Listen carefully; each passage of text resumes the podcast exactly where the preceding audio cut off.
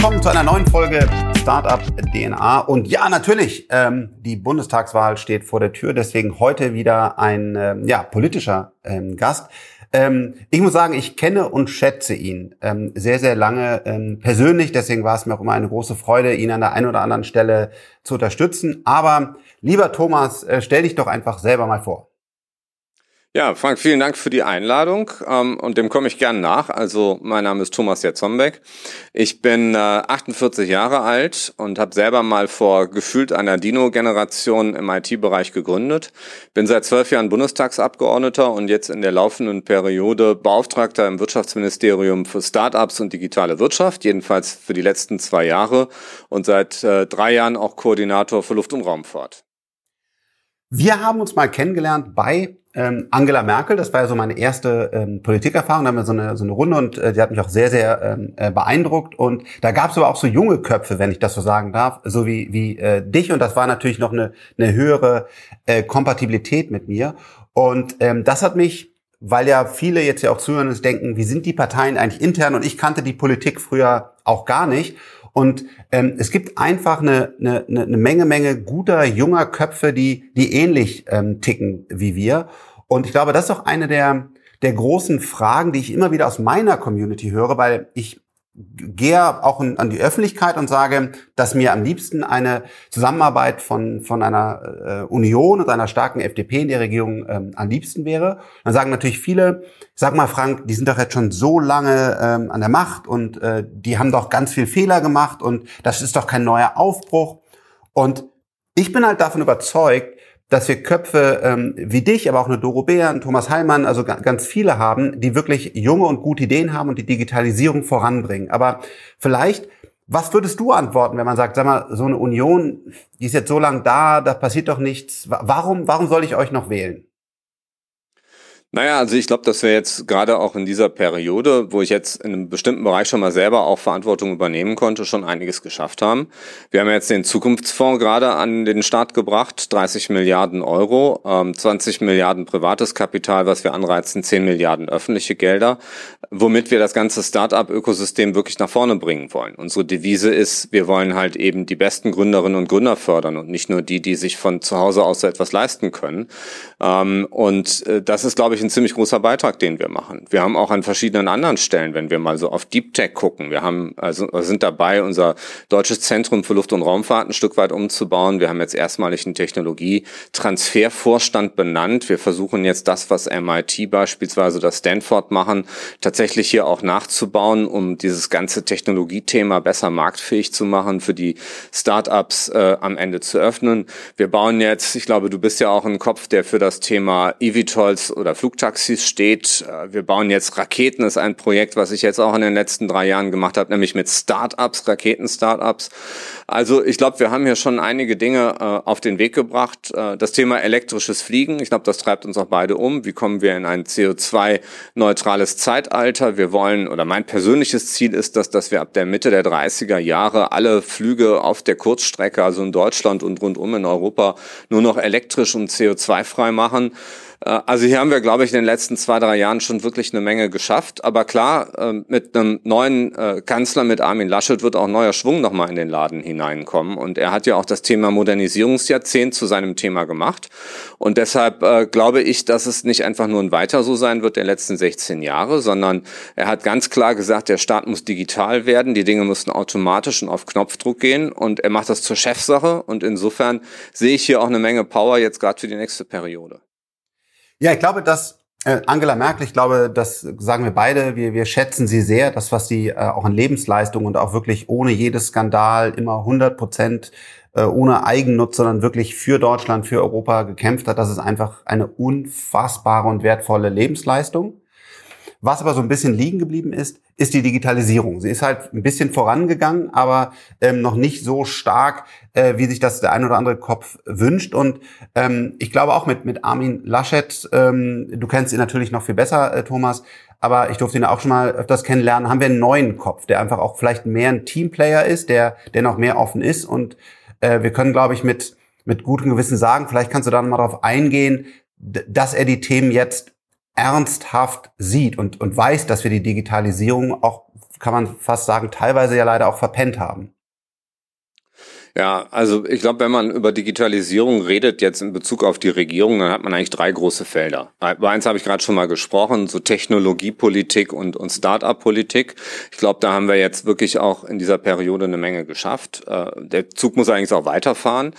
Ähm, dann haben wir das ganze Thema mit dem Breitbandausbau. Äh, ich glaube nicht, dass ich jetzt irgendjemandem erzählen kann, dass wir hier der World Champion sind, sondern äh, die Programme, die wir gemacht haben, da steckte viel Geld drin, äh, 12 Milliarden Euro, aber sie sind kaum verbaut worden, weil die Prozesse viel zu kompliziert sind. Ähm, da müssen wir in der nächsten Periode nochmal ran und da müssen wir auch viel agiler werden.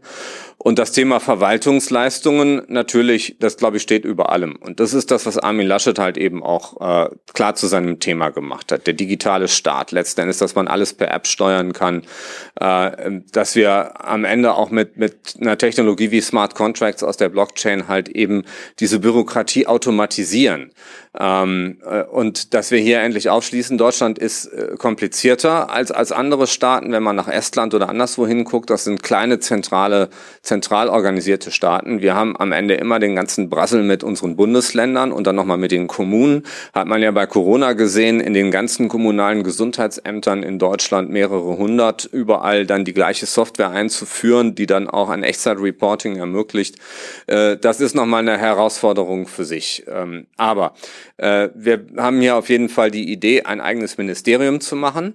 Äh, man muss ehrlich sagen, in der Analyse auch, die, die Dorothee Bär halte für eine sehr, sehr gute Politikerin, aber als, als Staatsministerin, das ist de facto eine Staatssekretärin, die heißen halt im Kanzleramt Staatsministerin, sie hatte einfach auch nicht die hinreichende Macht, um die Dinge durchzusetzen. Und das ist, glaube ich, jetzt eine zentrale Erkenntnis, dass wir ein Digital-Bundesministerium machen mit einem Bundesminister oder einer Bundesministerin.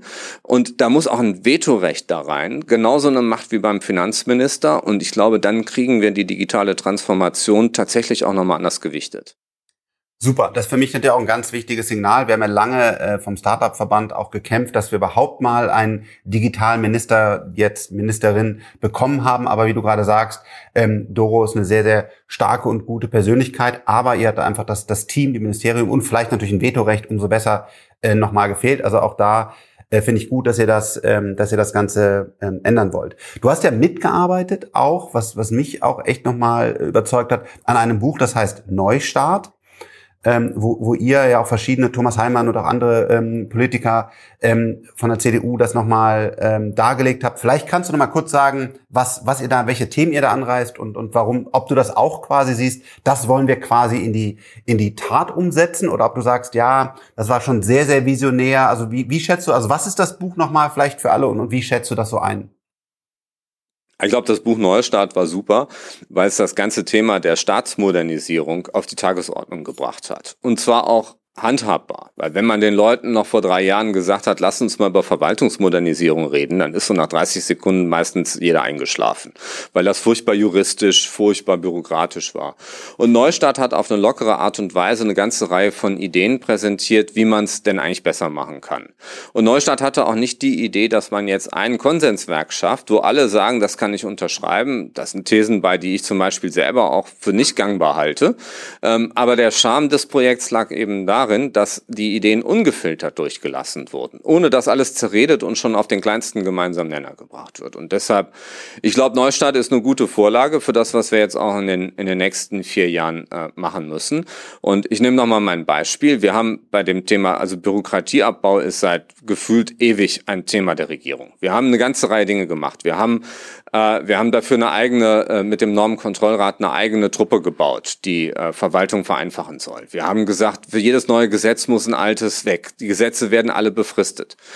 Aber das Ergebnis ist am Ende die Bürokratie, man kriegt sie überhaupt nicht bekämpft. Und deshalb glaube ich, müssen wir jetzt hier mal einen anderen Weg wählen, nämlich mit einem Thema wie Smart Contracts am Ende die Dinge automatisieren. Also, du hast eine Wohnung, du hast ein Auto, kombiniert automatisch, dass die Dinge sich synchronisieren. Dein Auto kriegt den Anwohnerparkausweis, du kriegst für deine Wohnung automatisch dann halt eben alle die Leistungen, die du halt drumherum brauchst. Und wenn du umziehst, musst du nicht mehr dein Auto noch ummelden. Das passiert dann automatisch, indem du die alte Wohnung ausloggst und die neue Wohnung einloggst. So, und ich glaube, dass wir wirklich einen echten Sprung machen können, wenn wir diese ganze Bürokratie wirklich automatisieren, bis hin dazu, dass man schon in der Gesetzgebung neben dem klassischen juristischen Text am Ende in so einer Beschreibungssprache, wie so eine Art Flussdiagramme halt schon genau festlegt, wenn das, dann das, dann jenes, damit das sofort auch in digitalen Prozess umgebaut werden kann. Mich jetzt überrascht, ähm, ich fand das Buch echt gut und äh, kann auch alle, die, äh, was ich auch verstehe, die heute noch Bedenken haben, sagen, oh, die Union, ich weiß nicht, steht die wirklich auch jetzt mit dem, mit dem neuen Team dann für, für Erneuerung. Ähm, schaut euch meiner Meinung nach das Buch mal an. Ähm, ich ich finde es echt gut geschrieben und ich finde auch super von dir, Thomas, du sagst, klar, das können wir nicht alles eins zu eins umsetzen, weil, das ist ja auch mal das Problem, ich selber äh, kenne es ja nur zum Teil und, und ich war ja in ganz wenigen Gremien oder so mal.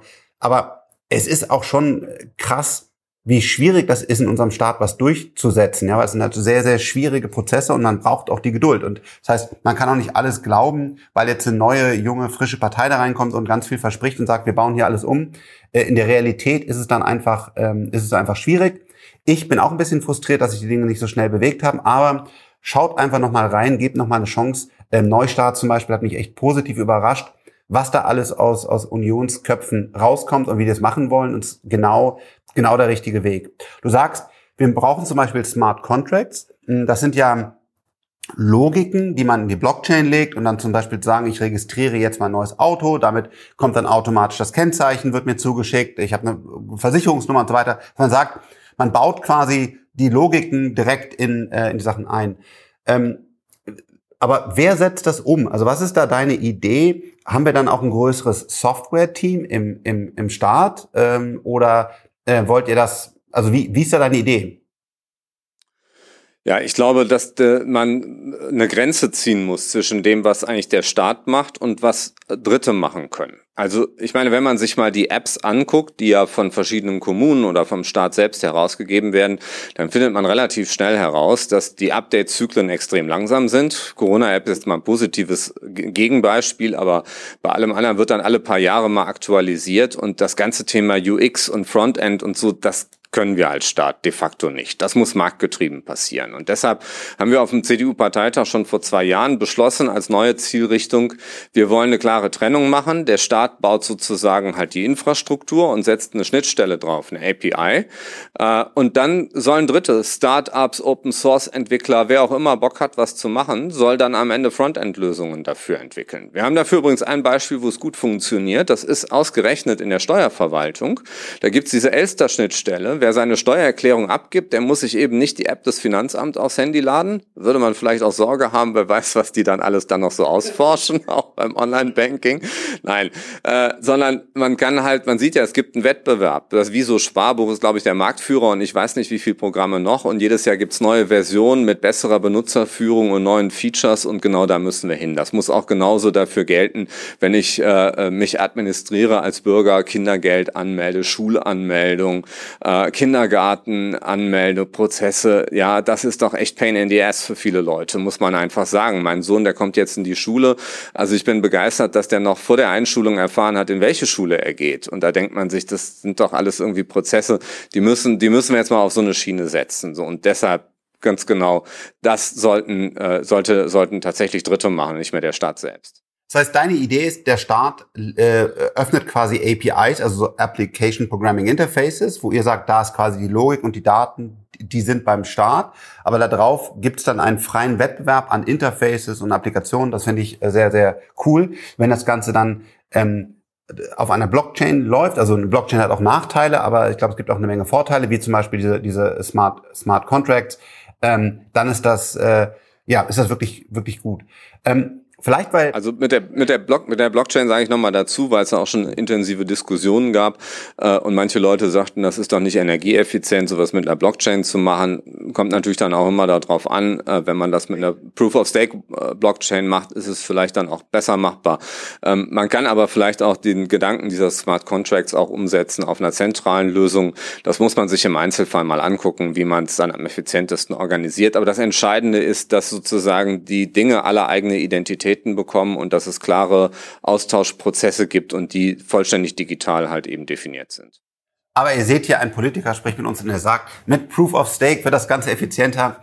Lieber Thomas, sowas freut einen. Und ähm, man muss einfach sagen, ähm, auch ich habe ja diese Frustration, man denkt auch teilweise dann, sind die auch von oben herab manchmal ist so, oh, die haben doch gar keine Ahnung. Also es ist echt cool. Ähm, ich kenne dich ja jetzt ein bisschen besser, äh, zu sehen, dass ihr einfach äh, echt in der Startup-Szene seid, dass ihr die Themen wirklich kennt und dass es einfach daran, teilweise auch daran hängt, dass, dass ihr das umgesetzt bekommt. Und da muss man auch fairerweise sagen, eine große Koalition hat da nicht geholfen, weil dann zwar noch schwerer die Dinge, ähm, die Dinge umzusetzen. Also ähm, äh, hier nochmal die Infos, gibt wirklich echt gute Köpfe, wahrscheinlich auch in anderen Parteien. Also hiermit übrigens auch äh, eingeladen äh, in diesem Podcast und auch mit anderen Parteien zu sprechen. Aber ähm, es ist einfach so, dass da auch in der Union echt eine Menge Know-how ist und das müssen wir jetzt mehr nach, nach vorne bringen, dass die auch mehr diese Köpfe äh, die Dinge die Dinge umsetzen können und der der Wille ist da. Es ist quasi nicht, dass die alte CDU, sondern ich, zumindest deswegen ist meine Hoffnung, dass man da echt jetzt auch nochmal eine andere, andere Geschwindigkeit ähm, hinbekommt.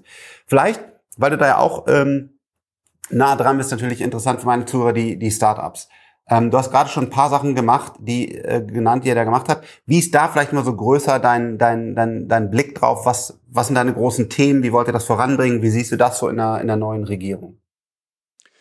Ja, also ich habe jetzt die letzten zwölf bis 18 Monate sehr viel damit verbracht, diesen Zukunftsfonds nicht nur äh, durchzusetzen, äh, wo wir mit 10 Milliarden öffentlichem Geld jetzt in Startups investieren, sondern am Ende eben auch das Ganze zu strukturieren und zu gestalten.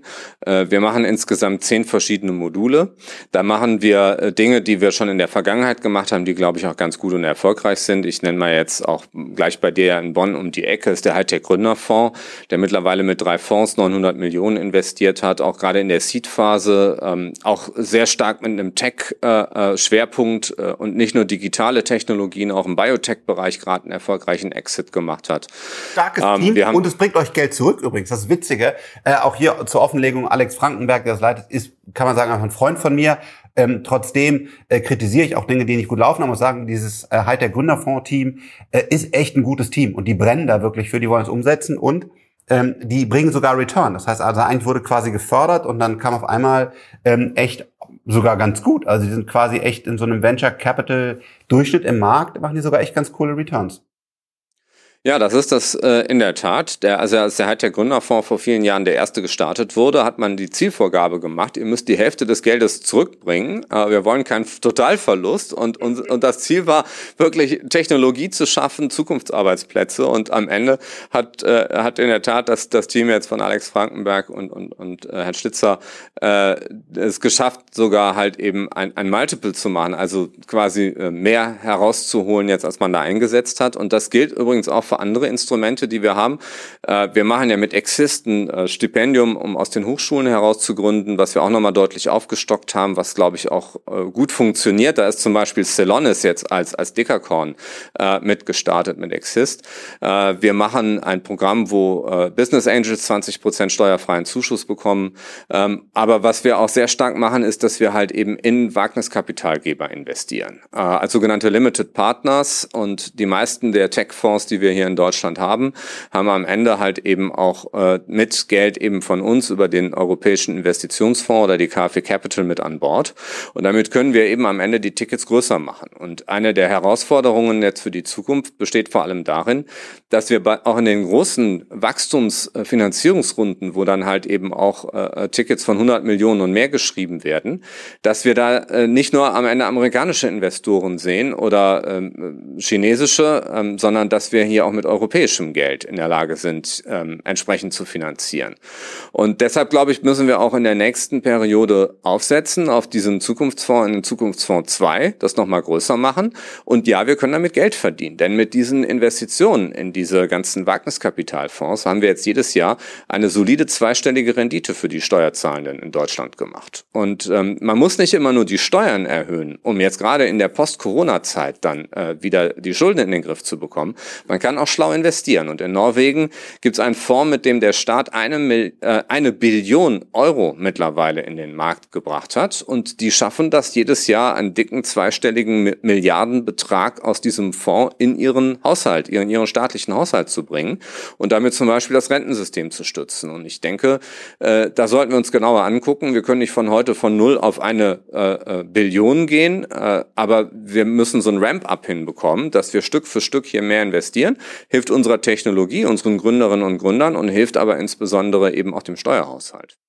Wie siehst du das generell mit, äh, ich bin jetzt gar kein Rentenexperte, aber äh, so, so wie ich das jetzt mitbekommen habe, da hat sich ja leider auch Olaf Scholz äh, als Finanzminister auch persönlich geäußert, dass er selber keine Aktien hält. Das muss ich sagen, war für mich einfach ein, ein Schock, weil, ähm, weil, weil ich glaube zum Beispiel auch, ich lerne, ich mache auch super viele Fehler. Und aber ich, ich habe einfach mir mal Bitcoins gekauft und ich habe mal irgendwie einen Wallet-Schlüssel verloren. Ich glaube, man muss einfach mal anfangen und machen. Und wenn man sagt, ja, ich mache auch privat keine Aktien, ähm, dann ist das, glaube ich, einfach nicht gut, weil, weil man ja dann auch, welche Experten auch immer das sind, dann gar keinen Bezug dazu hat. Ich glaube, ich, es ist immer wichtig, einfach mal so ein Auto zu fahren, so ein, so ein, was immer zu machen, Baum zu pflanzen, einfach mal zu machen und zu erleben. Und deswegen fand ich es ein bisschen schade, dass er sich da so geäußert hat. Ähm, wie ist denn deine Sichtweise auf, auf Rente, wenn du da eine hast, und Aktien? Ähm, bist du da auch äh, dafür, dass wir da progressiver in Aktien und andere Assetklassen reingehen?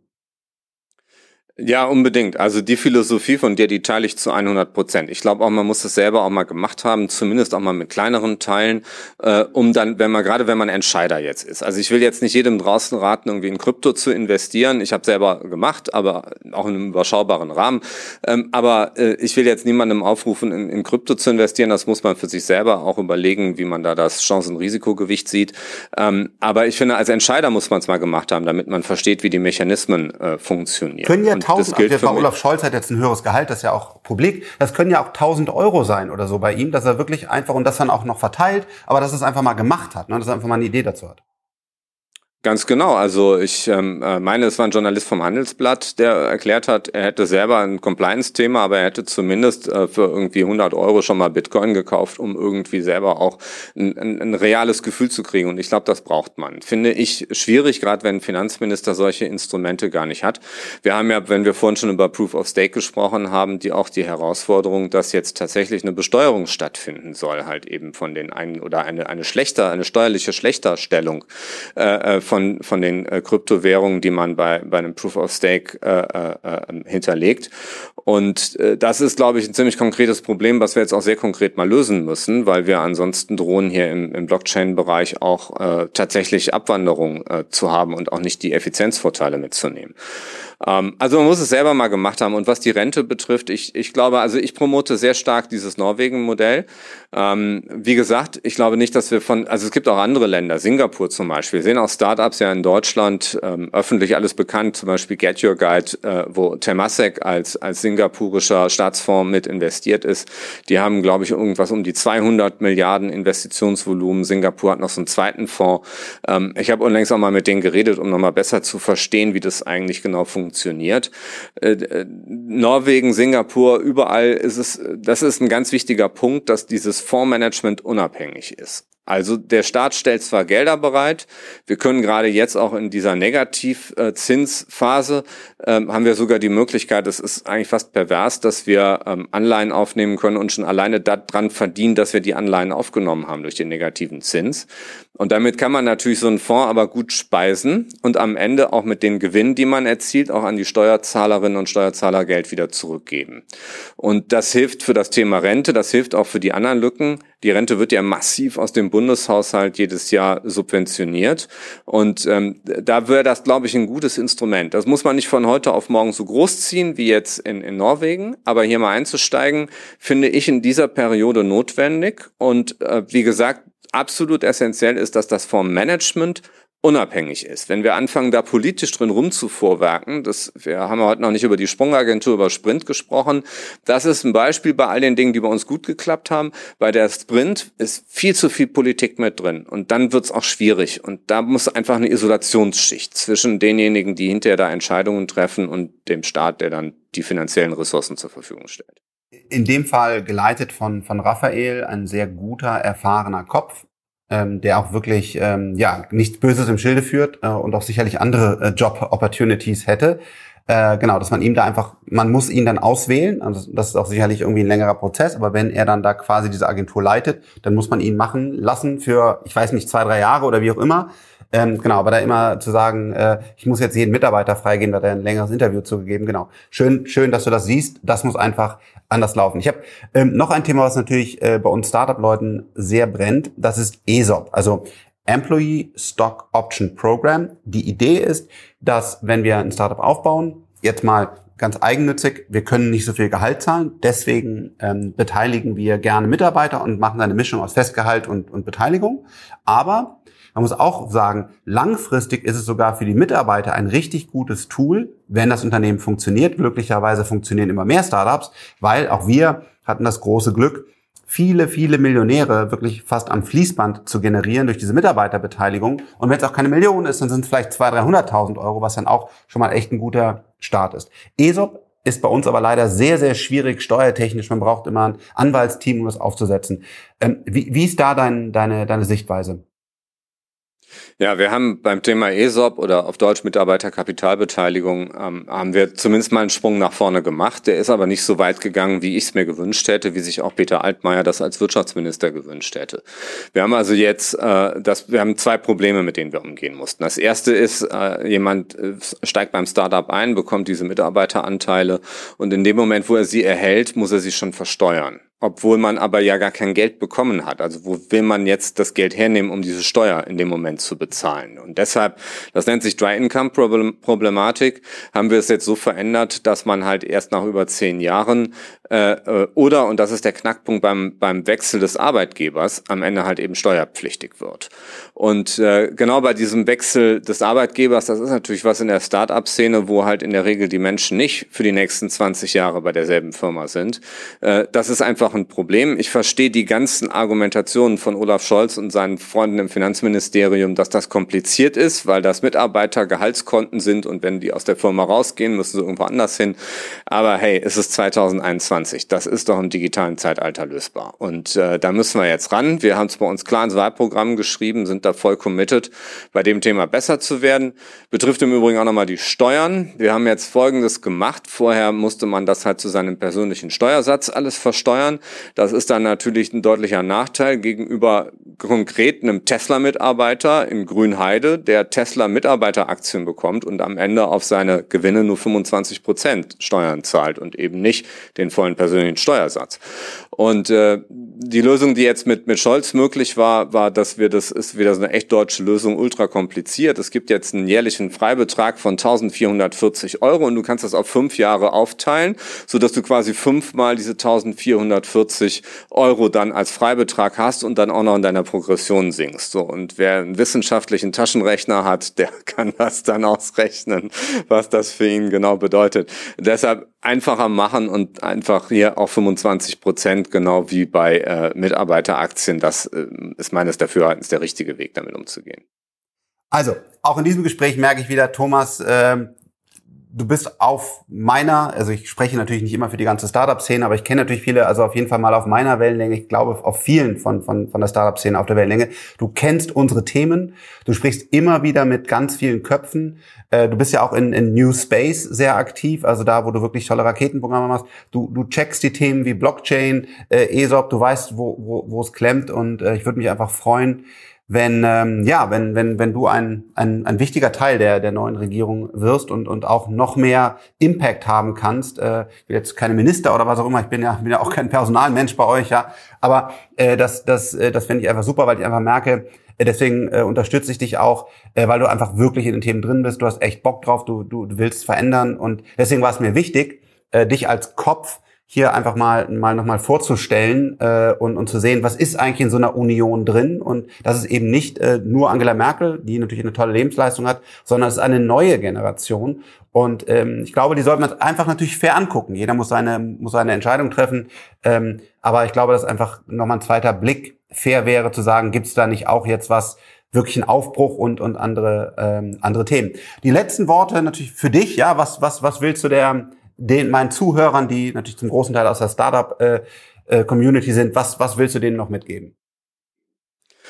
Ich glaube, die große Herausforderung für uns jetzt gerade auch in der nächsten, äh, wir denken immer in den Wahlperioden, also ich glaube, große Herausforderung für uns ist das Thema Deep Tech. Und ähm, wir sind mit dem mit den mit den Gründungen in Deutschland, äh, ich meine klar in der Plattformökonomie sind die sind die Amis extrem groß geworden und extrem dominant.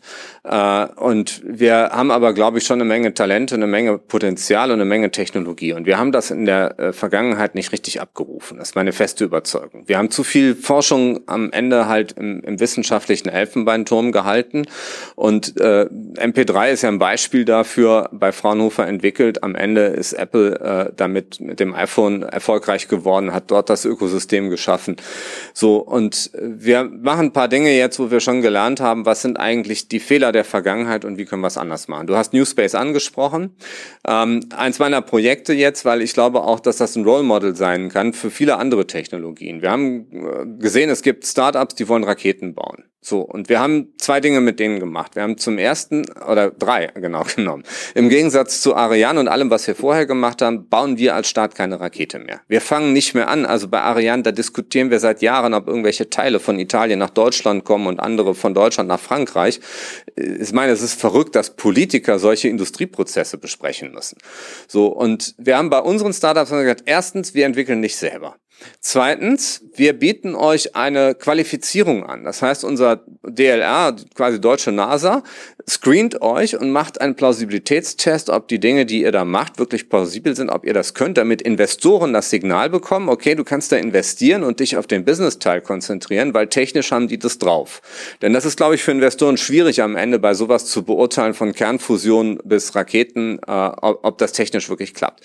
Das haben wir gemacht, haben denen dann auch noch einen Preis gegeben, durch diese Akkreditierung gekommen sind von 500.000 Euro. Und dann kam der dritte Punkt, wir haben den Aufträge gegeben. Ja, und gesagt, der erste, der beste, der kriegt von uns zwei Starts, kaufen wir für 11 Millionen Euro. Das ist jetzt ESA Aerospace.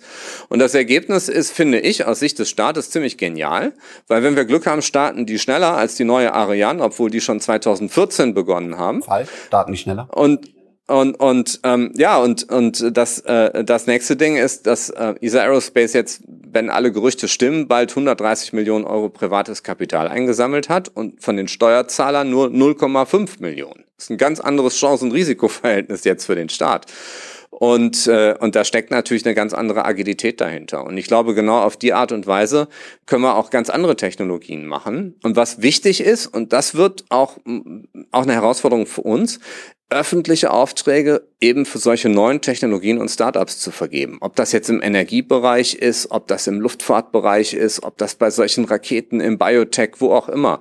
Am Ende, SpaceX hat 10 Milliarden Aufträge von der NASA bekommen. Und dann wird aus einer kleinen Start-up-Initiative äh, am Ende halt ein, ein, globaler Marktführer mit, mit Tausenden von Mitarbeitern. Und genau das müssen wir bei uns auch machen. Und da brauchen wir einfach mehr Mut, mehr Offenheit und auch mehr Vertrauen auch mal darauf, dass auch neue Leute auch mit neuen Ideen gut sein können. Und auch, dass der Staat Fehler machen darf. Und äh, selbst bei CuraVec zum Beispiel finde ich super, dass ihr euch da ähm, äh, engagiert habt, weil es hätte gut funktionieren können. Ich glaube sogar insgesamt war das immer noch ein super Investment, selbst wenn ihr beim heutigen Kurs verkaufen, da bin ich mir nicht ganz sicher. Ich glaube sogar, es wäre ein gutes Investment gewesen. Also der Staat darf auch mal Fehler machen, aber nicht selber bauen, weil er baut einfach echt schlechte Raketen. Und äh, dann, dann gibt man diesen Auftrag. Also man sieht auch da wieder genau, dass der, der, der richtige Weg. Also Vielen, vielen Dank. Äh, bei dir natürlich auch gerade heiße Phase im Wahlkampf, ähm, dass du hier für die äh, für die Startup-Community sozusagen, wenn man die zuhört, sind. Ich spreche natürlich nicht für die ganze Startup-Community, aber viele hören zu. Ähm, deswegen einfach nochmal danke, dass du, dass du auch für uns äh, da nochmal für das Gespräch Zeit gefunden hast. Und äh, gerne nochmal hier äh, Neustart, einfach das, das Buch, wenn ihr Interesse habt, ähm, schaut euch mal an. Und jetzt habt ihr Thomas quasi mal äh, von der von der Innenseite kennengelernt, seine Gedanken. Ähm, für mich ist das sehr kompatibel und sehr gut äh, für ein Ecosystem, was wir hier in Deutschland und Europa aufbauen müssen. Also vielen, vielen Dank äh, fürs Zuhören. Vielen Dank, Thomas. Ciao, ciao. Ich danke dir, Frank. Ciao.